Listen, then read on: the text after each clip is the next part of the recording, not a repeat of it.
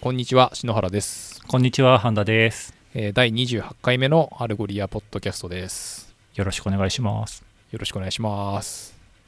最近すごい寒いですけどね寒いですね。すごい寒い半田です、ね。さんのところはもうはい。氷点下ですか？毎日氷点下です。下手したら最高気温も氷点下です。はい。は いそれはなかなかですね。薪ははい。大丈夫ですか、あストップーとまあまだまだいけますね。はい。うんまあちょっと多分1ヶ月2ヶ月燃やしてった後3月ぐらいにどうなってるかがちょっとまだわかんないなと 思ってます。なるほどはい。まあちょっと長い話ですねそうですね。まあ最悪ちょっと追加で買ってくるとかその辺も検討してたから。あはい。ーなるほどまああの 寒いですけれども、はいえーくれぐれも、ねまあ、体調にはみたいなはいところですけれども、まああのそんな12月ですね、えっと、 Algolia Advent Calendar 2020とはい。うので、まあ、毎日一つずつですね。あの Algolia に関する日本語のコンテンツが、えー追加されていってるとえーいう、まあ、その今日この頃なわけですけれども、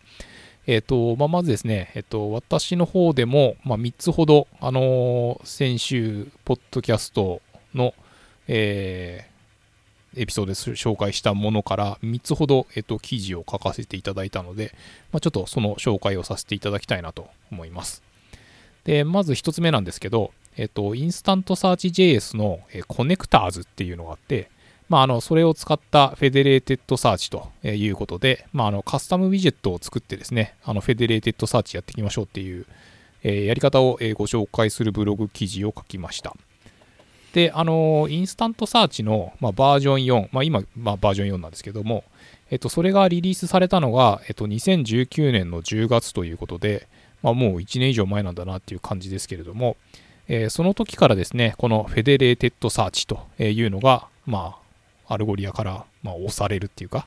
えーいうような感じになりました。まあ、もともとですね、過去にっていうか、まあ、今もそう呼んでたりもしますけど、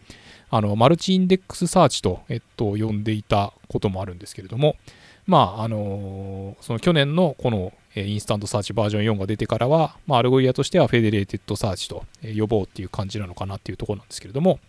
まあ、あのまあ、 federated search 何かっていうと、そのクライアントから、あの複数のインデックスに対して、まあ、同時にアクセスしに行くという仕掛けなんですけれども、えーこれがですね、その InstantSearch の、まあ、バージョン4から、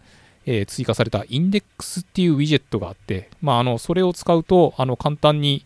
あのーこう追加のインデックスはこれだよっていう設定をして、でまたそれに対してこうウィジェットを追加していくみたいなのが書けると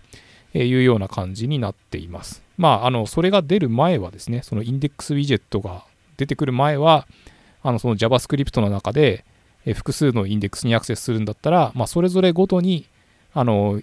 え InstantSearch の、まあ、クライアントのインスタンスを生成する必要があったんですけれども、まあ、そこはあのそんなことしなくても、え直感的に、え追加していくことができると。で、あのこちらのブログではですね、まあ、そのインデックスを使って、あの federated search をしつつ、あの connectors っていうのもですね、まあ、その InstantSearch の中にあって、で、まあ、それを使って、えー custom widget っていうのを作るっていう感じなんですけれども、まあ、特にあの画面のレンダリングの部分ってあのコードの行数っていうか、まあ、ちょっとあの長くなりがちっていうかあのこうマップしてあのループさせながら、えー例えばそのなんか price は太字にしてなんだその description はなんかちょっと文字ちっちゃくしてとか、まあ、なんかこうそそういう感じでその画面のコンポーネントっていうか HTML のタグっていうかを、えー組み立てるところってなんかそのコードが長くなりがちなのであのウィジェットを足していくみたいな、えそういうコードと、まあ、なんかその画面にはこういう風に表示しますみたいなコードが同じファイルの中にあるとなんかちょっとコードの見通しが良くないのかなっていうところがあってなんでまあこのコネクターズを使いつつ、まあ、その別ファイル化して画面描画するところはもうこの、えー、と JS ファイルに書いてありますよみたいな、え感じで、え作れるようにっていう、まあ、ブログを書いたんですけど、まあ、そうするとよりあの見通しが良くなってなんでその画面の見せ方を変えたいっていう時にあの、まあ、大元のっていうかあのウィジェットを足すとかなんかそういったところのファイルには触らなくてよくてあのもう本当にその画面描画するところの、えー JavaScript のファイルに手を入れるみたいなことができるので、えーいいんじゃないかなというふうに思ってたりしますというのが、えっと一つ目の記事で。で、えっと、2つ目はですね、あのモバイル検索における、えー、オートコンプリートの、まあ、3つのベストプラクティスっていう、えー、まあ、その、もともと2018年に Algolia ブログに書かれた、まあ、その英語の記事があるんですけれども、まあ、それが、まあ、その2020年の今でもですね、あの十分にあの使える内容かなと思ったので、えー、翻訳記事という形で公開させていただきました。で、まあ、あのー、なんですかね、オートコンプリートって呼んだり、まあ、クエリサジェストとか、まあ、なんかサジェスチョンとか、いろいろ呼び方はあると思うんですけど、まあ、やりたいことっていうのは、その途中までなんかクエリを入力したら、まあ、それに続く候補をこう表示してくれて、まあ、それ選ぶと、まあ、それで検索してくれるっていうやつかなと思うんですけれども、まあ、やっぱりあのデスクトップとあのモバイルでそれぞれ特性が違うっていうか、まあ、その特にあのモバイルの場合だとなかなかなんですか、ね、文字入力をガンガンしていくっていうのは、まあ、難しいわけじゃないけど、まあ、ちょっとかったるいところがあるので、あのー、そういったところにですねあのタップアヘッドっていう、えー、まあ、実装パターンっていうかがあるんですけれども、まあ、あの個人的にあの全然意識してなかったんですけどそのサジェスチョンされたものにあの右側にこう斜め矢印みたいなのがついていてでそれを選択すると、えー、そのサジェストが、えー、まあ、そのクエリとして検索バーに載るわけなんですけどそこからさらにまたあのサジェスションをこう、えー、追加でこう表示していってみたいな感じでこうガツガツできるのでほとんど自分ではあの手で入力はしないけど、まあ、その斜めの矢印をこうボンボンボン押していくと、まあ、最終的に自分があのやりたいクエリにたどり着けると、えー、言ったような感じで、まあ、最近なんかあのそれに対応してるあのスマホアプリとか使ってて すげえ便利なことに気がついてですねあ早く言ってよっていう感じではあるんですけどあのー、まあなんかこう言葉で説明するのもちょっと難しいですけれどもあのこのパターンすごいあの有意義だと思うので、まあ、よろしければあのご覧くださいっていう感じですね。でただまあ、あのクエリサジェスションだけを表示するっていうのではなくて、まあ、同じそのクエリサジェスションのこうビューの中に、あの他の情報も、そのピンタレストのモバイルとかって、あのこんなユーザーがいるよとか、あのこんなボードがあるよとかっていうのも、そのクエリサジェスションのちょっと下に表示されてたりするんですけれども、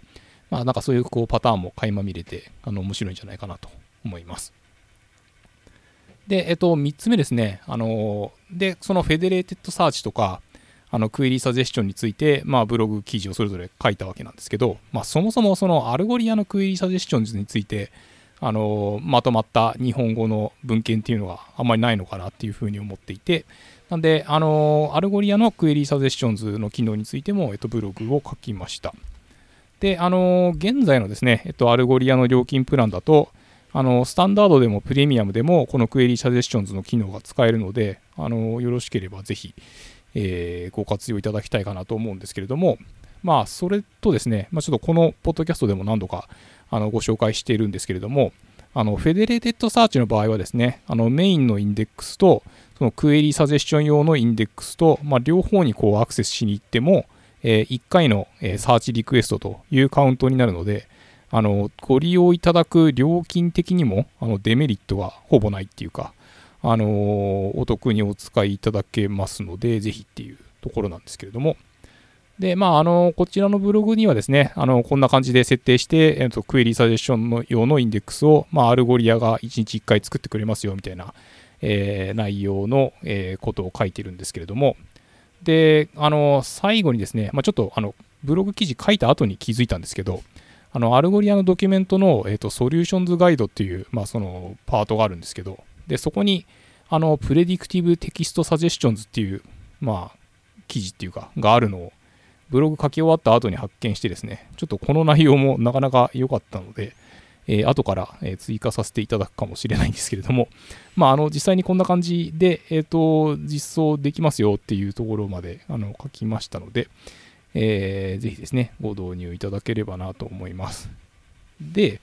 あのー、まあ、その日本ならではっていうか、ちょっと特筆すべきっていうか、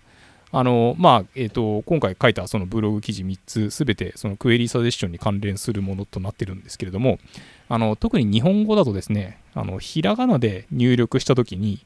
えー、漢字とかカタカナの、えー、クエリがサジェストされるっていうのは、まあ、大事かなと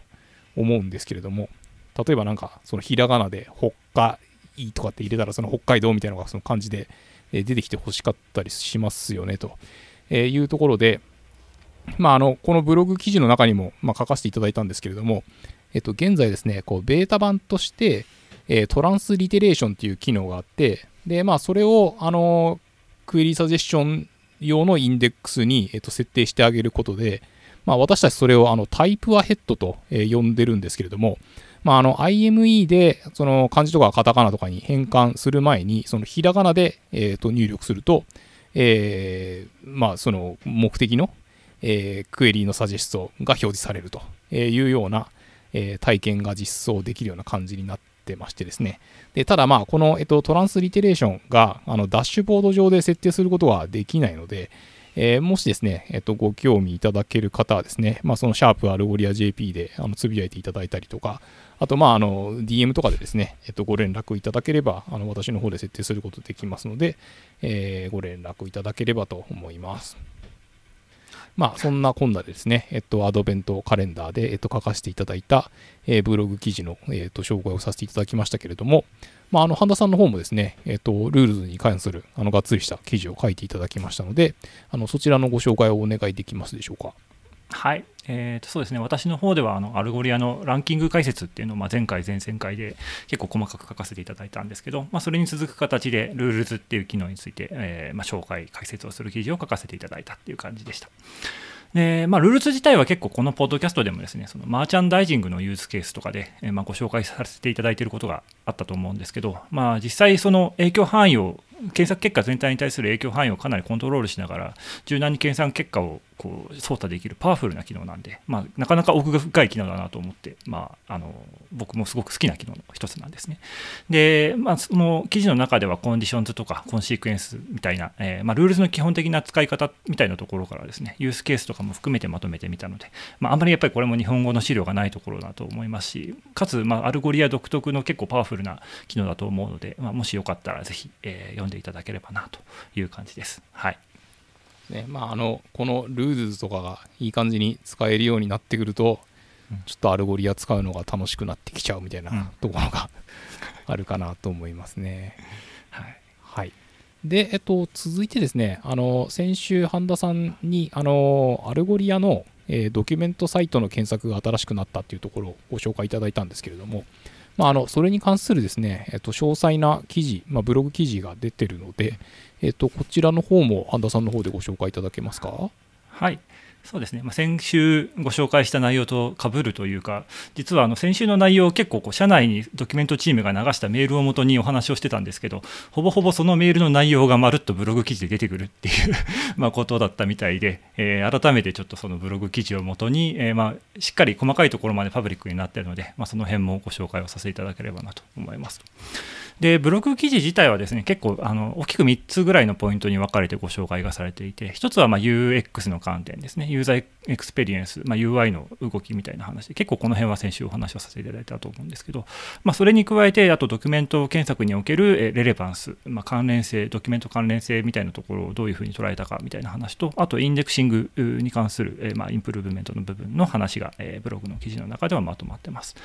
で、まあ、UX に関しては本当先週結構いろいろお話をさせていただいてしまったんですけど、えー、その Autocomplete とドックサーチ V3 という、えー、まあ、社内のライブラリを使ってですね、その InstantSearch のチーム、 DocSearch のチームと協力しながら、まあ、新しく、えー、作りましたということで、で、まあ、最初のその UX の overhaul っていう観点なんですけど、えまあ、先週ご紹介したところともちょっとかぶってはくるんですけど、まあ、基本的にドキュメント検索って、まあ、e コマースの商品検索とは違っていて、必ずしも、まあ、ドキュメントのコンテンツの中にあるキーワードそのもので、えまあ、ユーザーが検索するわけではなくて、まあ、多少その試行錯誤をしながら、バックアンドフォースをしながら、えー、まあ、より良いその検索結果が出てくるまで、まあ、多少検索語を入れ替えたりとかみたいなことを、まあ、どうしてもやる必要が、まあ、あるありますよねと。で、まあ、実際そのドキュメントチームの目指すものとしては、まあ、たどり正しい結果にたどり着くまでのそのクエリ改善のプロセスを、ま、できるだけ painless なものにして見せたかったということで、とま、 Algolia 社内でもその InstantSearch や、え、ま、 DocSearch のチームと協力しながら、え、そのオートコンプリート V1 とかドックサーチ V3 みたいなその、ま、社内の機能にある、ま、既存の機能をうまく活用しながら、えま、サクサクっとこう、えま、UX をまとめていくように実装することができたということを、ま、記事の中で紹介していますと。で、えーまあ、その特徴としてはその例えば Mac の、えー、 Spotlight みたいな雰囲気で、えーまあ、ポコッと、えー、 Spotlight like の検索窓が出てくるような、えー、検索ボックスのデザインにしておいて、で、検索をしている間に、まあ、実際に必要な情報っていうのは、その全て検索ボックスにフォーカスしたままで、えー、まあ、操作ができるような、えー、デザインになっていて、で、あのキーボードだけでナビゲートできるみたいなところもちょっと自慢げに書かれてたりしますけど、で、見せ方としてはやっぱり複数のカテゴリーから最初のページの検索結果に上がってきた。特に関連性の高いものだけをズバッと見せて、えー、まあ、そのそのページネーションについては完全に排除しています。でこれはまあ Algolia の relevance だとか query suggest にま自信があるからこそできるようなまあ、機能なのかなと思って、えー、まあ読んだりしてましたと。ですね。であとま、フィルタリングとかもですね、そのクエリサジェストに、えーまあ、今回は置き換えられてますけども、もともとは暗黙的なフィルターが実は裏で、えー、ドキュメント検索のために、えー、実装されてたんですが、え、今回の改善の中で、えまあ、ドキュメント改善検索のようなユースケースでは、フィルターのコントロールが結構難しくて、もともとの暗黙的なものだと結構デバッグが難しくなってしまうケースというのは結構あったそうなんですね。で、まあ、なんでこの検索結果になってるのかわからないみたいな状態にするよりは、えまあ、より明示的にフィルターをサジェストして、ユーザー側に、えー、まあ、簡単にそのフィルターを追加できるような機能にすることで、えー、まあ、実際にですねそのフィルターから、えー、まあ、検索ボックスからシームレスに、えそのフィルターの適用だったりとか検索結果の改善みたいなことができるようになっていますというところが強調されています。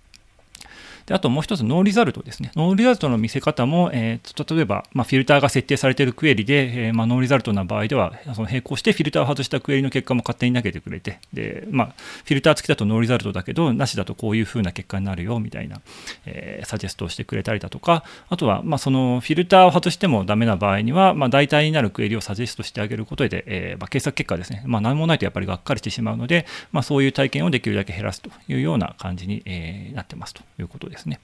であと、まあ、モバイル対応もちゃんとしてますよってことで、えーとまあ、モバイルの UI に合わせてショートあのプレビューの画面をショートサマリーに置き換えたりとかはしていますが、まあ、紹介しているようなそのフロントエンドの機能については、まあ、基本的に全機能使えるような、えー、実装になってますという話でしたと。というのがま UI の話で、であとその今度ドキュメント検索における関連性っていう部分ですね、まあ、これがちょっと面白個人的には面白いポイントだったんですけど、とまあ、改めてそのドキュメント検索というものを考えるとその、まあ、例えば Algolia のドキュメントって相互にその関連性のある情報を取り扱っていて、まあ、個々の商品のレコードが完全に独立している e コマースとはまたちょっと違う検索体験を、ねま提供していく必要がありますよというのは結構重要なポイントかなと。で、えー、例えばですね、その一つ出てくる記事っていうのは何かシリーズのものの記事の記事の一部だったり、まあ、あるいは何かのメインの記事に対する補足記事だったり、あるいはまそれ自身がすごくしっかりとした、ま、ガイドだったりしますと。で、まあ、実際にその検索のために indexing していくってなると、えー、一つのページはまパラグラフ単位で Algolia のレコードに、えー、まインデックスされていって、で検索結果として表示されるのは、まその、まシリーズだったりの、えま断片の中の、えまパラグラフが、まレコードとして検索結果には現れてきますと。えー、いうことですね。ただ、えーとまあ、そういうそのキーワードだけで出てきた結果を並べてみてみても、その検索をした時の意図にどれが合ってるかっていうのは、実は結構判断することが難しいというか、まあ、かなりその背景でコンテクスト情報が必要必要になってくるということがあって、えー、まあ、例えばそのインデクシングっていうキーワードで検索をかけた場合に、えー、まあ、多分そのデータのインデクシングに,、えー、に関する情報を探しているっていうことはそれからは分かるんですけど、まあ、そこで欲しいのがじゃあ data indexing 用のガイドなのかあるいはまあそれが API クライアントで、まあ、特定の言語で indexing をするときのリファレンスなのかあるいはまあ indexing に関する料金についても検索をしているのか、まあ、そういうそのコンテキスト的な情報がないとそのどのドキュメントが結局一番関連性があるかということを、えーまあ、少なくとも検索エンジン側の工夫だけで提示することはなかなか難しいということですね。で、まあ、 Algolia の ranking strategy をま信用してあげれば、もちろんそのテキスト的な観点で一番関連性の高い結果を表示することができて、それはまあすごくその大事なことなんですけど、それはスタートポイントとしては重要なものの、やはりそのテキスト検索から欲しい、えー、まあ、結果にたどり着くっていう観点ではそれだけでは十分ではないというのがそのドキュメントチームが、えー、まあ、今回の実装にあたって考えたこと、まあ、判断した結果だったということのようです。で、まあ、そこで、え、ダイナメットダイナミックすいません噛んじゃいました dynamic federated search experience というのをま採用して今回は実装していますと、えま、さっきちょっと篠原さんの話でも federated search というのが出てきましたけど、ま、見え方としてはやはり複数のカテゴリーの中で、え、関連するドキュメントをばばっと並べてくれるような、えー、検索結果の画面を出してくれる、えー、形になっていて、えーまあ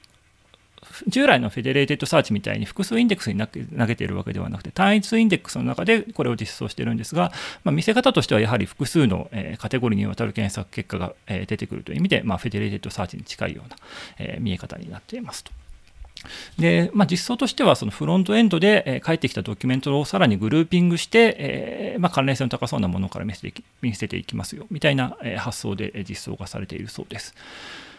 えーそうですね、えーと、まずその Algolia 単一インデックスから、えー、キーワードに関する検索結果がババッと返ってくると、えー、まあ、フロントエンドではそれをですねタイプの観点で、まあ、どういう種類のドキュメントなのか例えばガイドなのか API クライアントのリファレンスなのかみたいな形でグルーピングをしていってでその後そのカテゴリーごとにま順番を決めるスコアを割り当てることで、えー、ま、そのカテゴリー間の表示の順番なんかを決めていくというような動きをしていますと。でこれによって、えーとまあ、表示されるカテゴリーの順序はある程度一定であることが期待できて、えー、まあ、例えばより使われやすいガイド、えー、ガイドの類のドキュメントについては前半に出てきて逆に、えーと、REST API のドキュメントみたいなものは、まあ、あまりあのよく頻繁に検索されるものではないので、まあ、カテゴリーの順位としては下げるみたいな、まあ、そんな感じで、えー、カテゴリーごとの見せ方みたいなものグルーピングそれからカテゴリーごとの見せ方みたいなものを検索結果が返ってきた後に、まあ、フロントエンド側で処理をしていますよという形だそうです。でただ、まあ、シングルインデックスで検索をしているので、えーと、検索結果に含まれる、まあ、各グループごとのレコード数というのは、えー、どうしてもひとまとめに返ってきてしまうので、そのグループごと、え数っていうのは、えコントロールができませんということで、えーとま、フロントエンドで提示する場合には、えーと、例えば特定のカテゴリーが、え、検索結果を占めてしまわないように、え、特定の、え、全体の、まあ、実際に返ってきた、え検索レコードの中の、えまあ、グルーピングの数を見ながらですね個々のグループの中では、え一定数の、えドキュメントが必ず表示されるように、えまあ、フロント側での調整をしていると。いうような感じですね。なので、えー、まあ、この辺をですね、 Algolia の、まあ、従来の ranking criteria をベースとして、まあ、テキスト関連性をもとに、まあ、ドキュメントをこう検索結果として拾ってくるんですけど、それをさらに、まあ、ドキュメンテーションのユースケースですね、まあ、そのよりコンテキストが、えー、まあ、分からない状況で最適な検索結果を提示していくにはどうすればいいかという観点で、えー、とフロントエンド側の拡張を、まあ、かなり加えたものだというような、えーまあ、言い方というか、えーまあ、見せ方となっているということだそうですと。はいまあ、そんなあたりがそのドキュメント検索にかの、えおける、えー、まあ、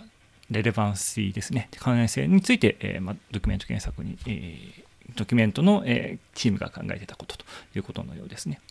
であともう一つ、まあ、 indexing についてもちょっと短くはまとまってるんですけど、えー、基本的にはあの Algolia のクローラーを使って実装してるんですが、まあ、前回まで、まあ、今までの検索機能では、えー、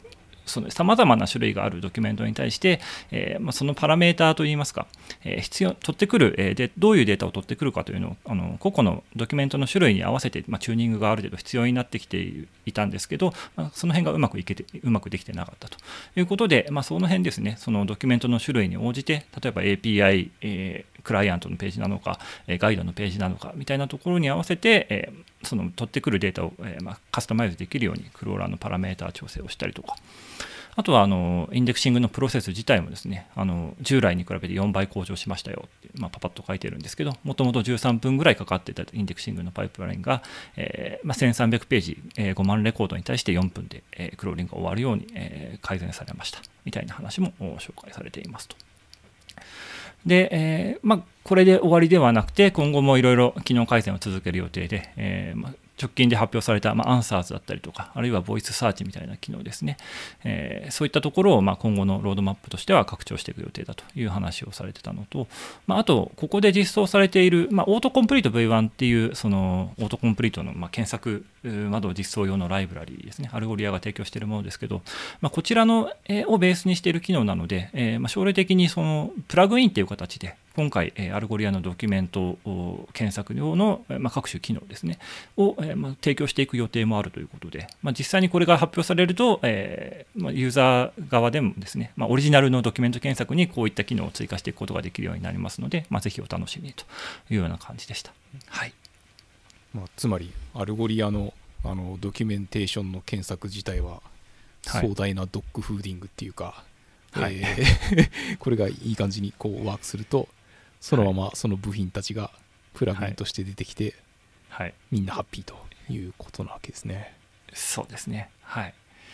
まあ、ぜひあのお使いいただいて試していただければと思います。なんかこの辺が使いにくいとかフィードバックとかもあると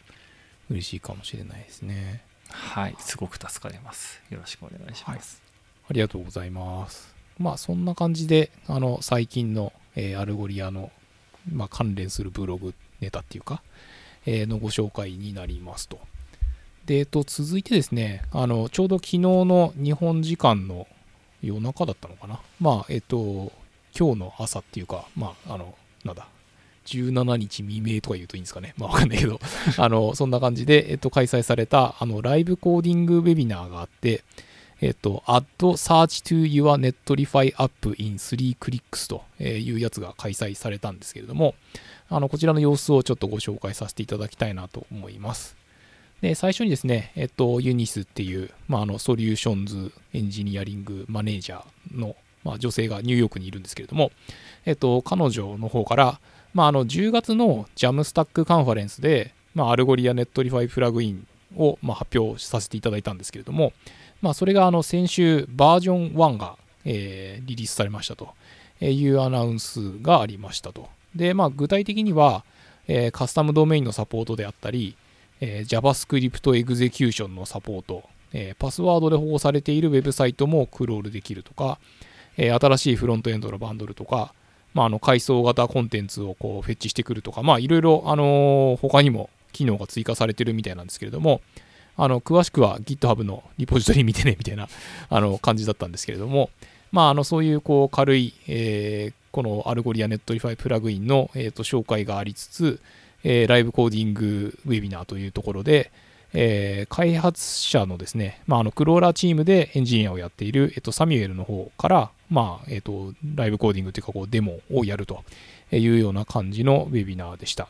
で、あのサミュエルもですね、こう自分でちょっとあのフレンチアクセントの英語があれかもしれないけどみたいなこと言ってましたけれども、まあ、あの速度的にゆっくりなんで、あの日本人の私たちにもフレンドリーな感じなんじゃないかなとえ思いながら、え聞いておりましたと。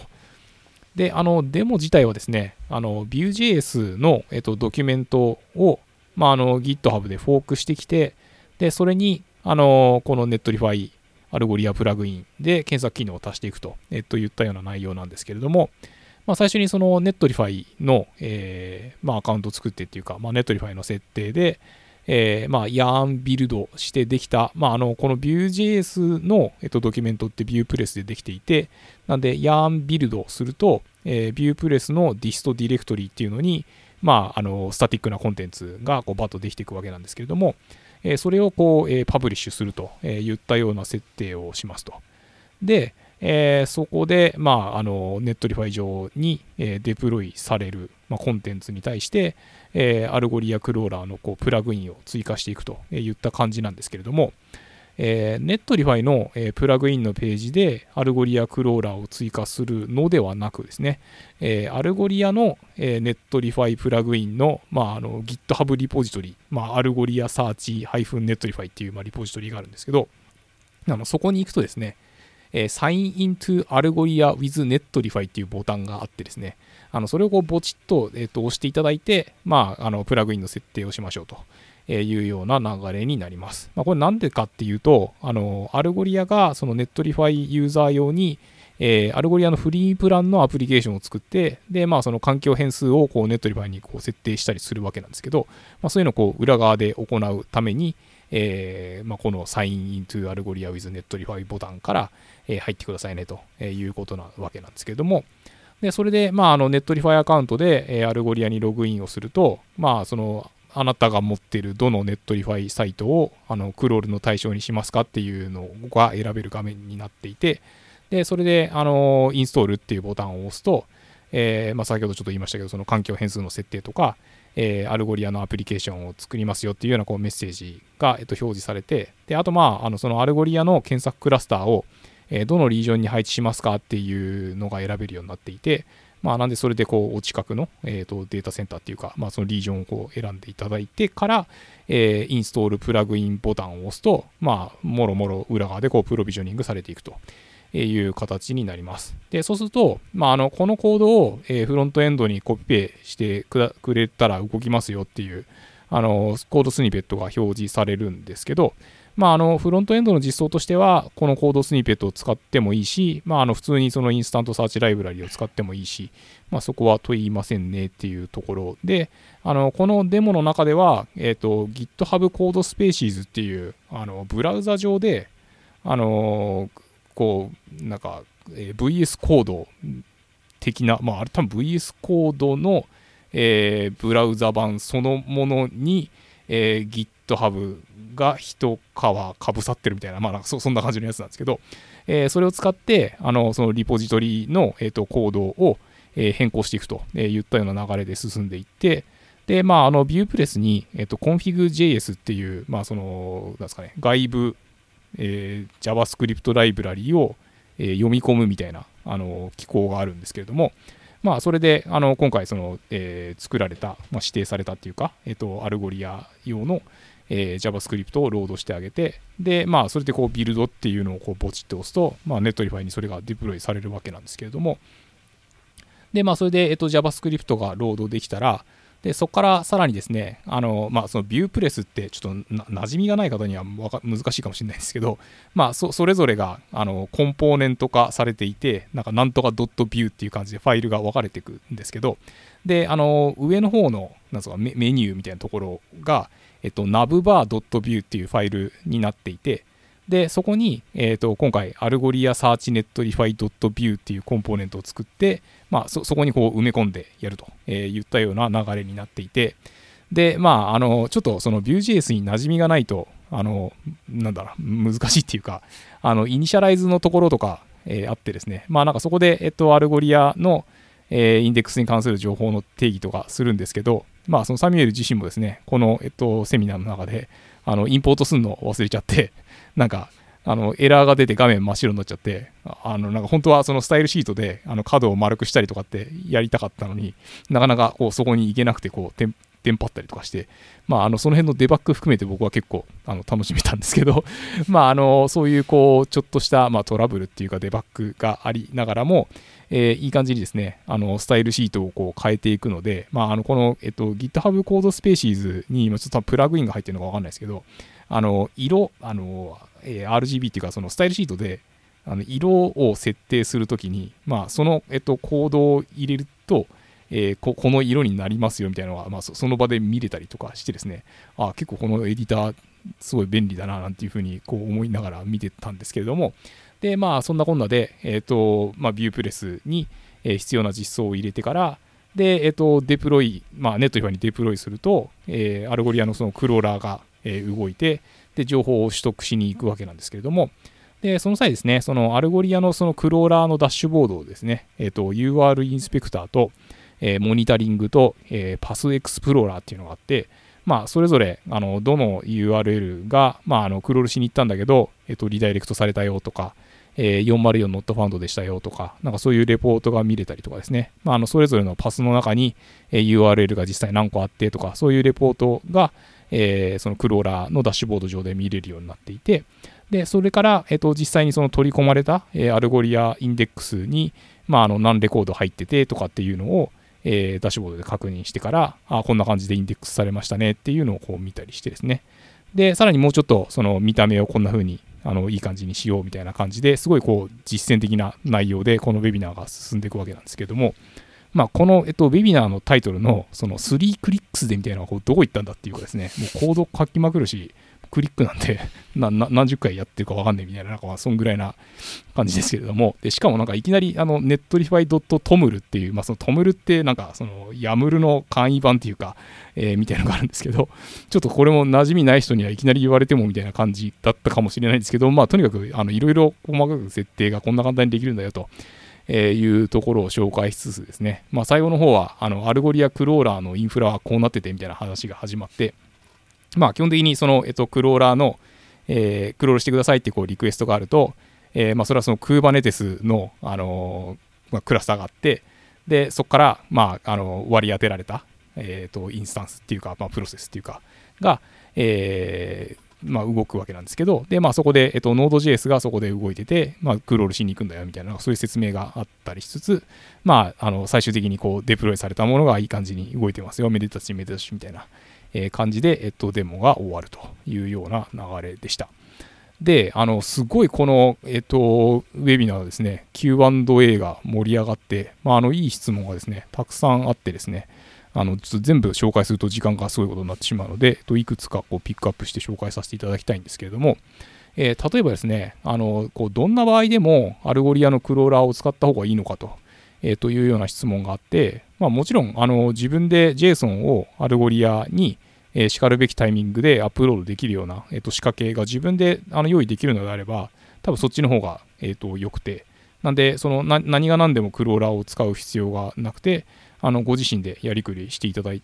てもいいっていうか、まあ、そそっちの方がおすすめかもしれませんみたいな、えーそういうご案内をしています。なんで、あのー今回も、えー、とそのデータをアップロードするっていうところだけじゃなくても、えーフロント側を自分で InstantSearch のライブラリ作っ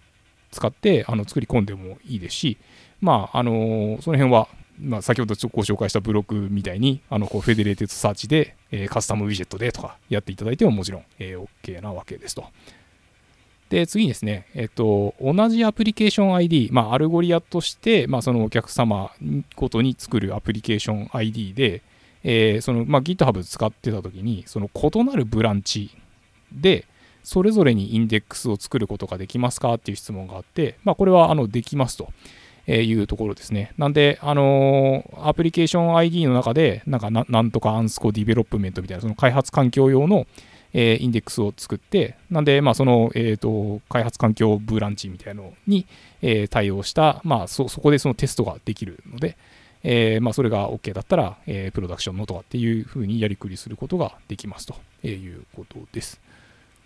で、次にですね、えっ、と、そのウェブサイト自体が、えっ、と、スタティックな感じじゃなくて、その動的な、えっ、と、コンテンツでやってるウェブサイトの場合はどうなりますかというような質問があって、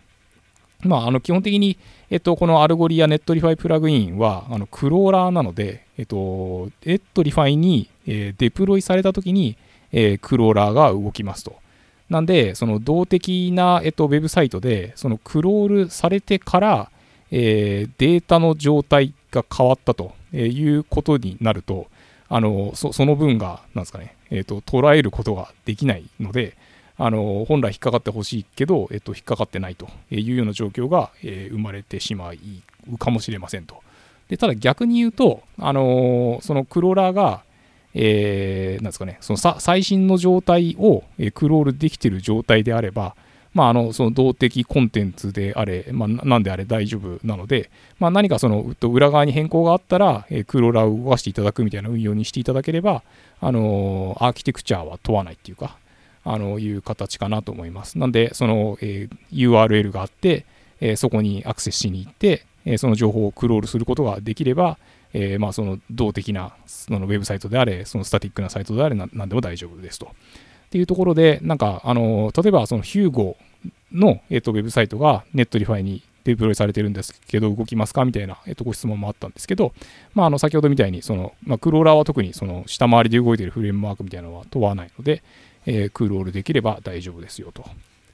で、えっ、と、まあ、今回その、えっと Netlify プラグインのあのウェビナーだったんですけど、えー Netlify 以外でもクローラー使えますかというところで、あのまあ、もちろんあのお使いいただくことができますと。なんで、まあ、それでやられているお客様もたくさんいらっしゃるんですけれども、まあ、あの無料でクローラーが使えるわけではないので、まあ、もしあのクローラーを使いたいなという場合は、まあ、あのお近くの Algolia の人間までお声かけくださいというところでございました。で、あの、先ほどですね、えっ、と、 Algolia のドキュメント検索のところで、ちょっとあの、 DocSearch に関する、えっ、と、言及もありましたけれども、えーこの、えー、と Algolia Netlify プラグインと DocSearch の関係はという質問もあって、で例えばですね、あのこの vuejs.org っていうあのウェブサイトの、えっと検索は、えーまあ、 Algolia が提供している DocSearch っていう、まあ、ライブラリっていうか、えープロダクトで、えー動いているわけなんですけれども、あのそれがですね、なんかちょっと、まあ、古いバージョンっていうか、あのの DocSearch で動いてて、で、その v3.vuejs.org っていう、まあ、ウェブサイト、まあ、そのサブドメインっていうか、まあ、その Vue, Vue の、まあ、バージョン3用だと思うんですけど、で、そっちの DocSearch、DocSearch は、なんかもっとイケてるやつが、えっと、動いてるんですね。まあ、イケてるとか最新版のやつが動いてて、僕全然知らなかったんですけど、まあ、あの、結構、こう、かっこいい 感じになっていてですね。で、まあ、あの今回の、まあ、お題っていうか、その VuePress で構築されている、えー、Vue.js の、まあ、ドキュメントを、えー、こう自分でこう設定しながら、えー、フロントエンドを組み立てていったわけですけれども、あのもちろんその、えっと、 DocSearch の、えー、フロントエンドを使ってもあの動くわけなので、えー、まあ、もちろんその DocSearch 使わなくても大丈夫ですけども、まあ、そういった意味でその、えっと、 DocSearch のフロントエンドを、えー、活用してみるというのも、まあ、いいアイディアなんじゃないでしょうかと、え、言ったような感じでございました。はい、まあなんかそんな感じで結構、あのこれから、え動画が、あの Algolia の Resources のページにアップロードされたりすると思うんですけれども、あの開発者の方にもお楽しみいただけるあのウェブのセミナーだと思いますので、え、よろしければご覧いただければなと思います。はい。で、まあ、あの、最後にですね、えっと、お知らせといいますか、まあ、あの、年末年始の予定っていうところなんですけれども、まあ、あの、来週のあの収録は行わせていただく予定で、で、ちょうど再来週がですね、えー、と、大晦日元旦というような感じになりそうなので、えー、このポッドキャストをお休みさせていただこうかなというふうに思っております。で、まあ、もしですね、あの、まあ、取り上げてほしいテーマとか、まあ、なんかちょっと、あの、 Algolia に関して、あの、聞いてみたいことがあるとか、え、いうところがあれば、あの、シャープ Algolia JP というハッシュタグで、あの、ツイッターに投稿していただければ、あのまあ、たまに、まあ、たまにというか、まあ、結構見てますので、えー、ぜひ、えー、よろしくお願いいたします。えー、それでは今週はこんなところで失礼いたします。えー、どうもありがとうございました。ありがとうございました。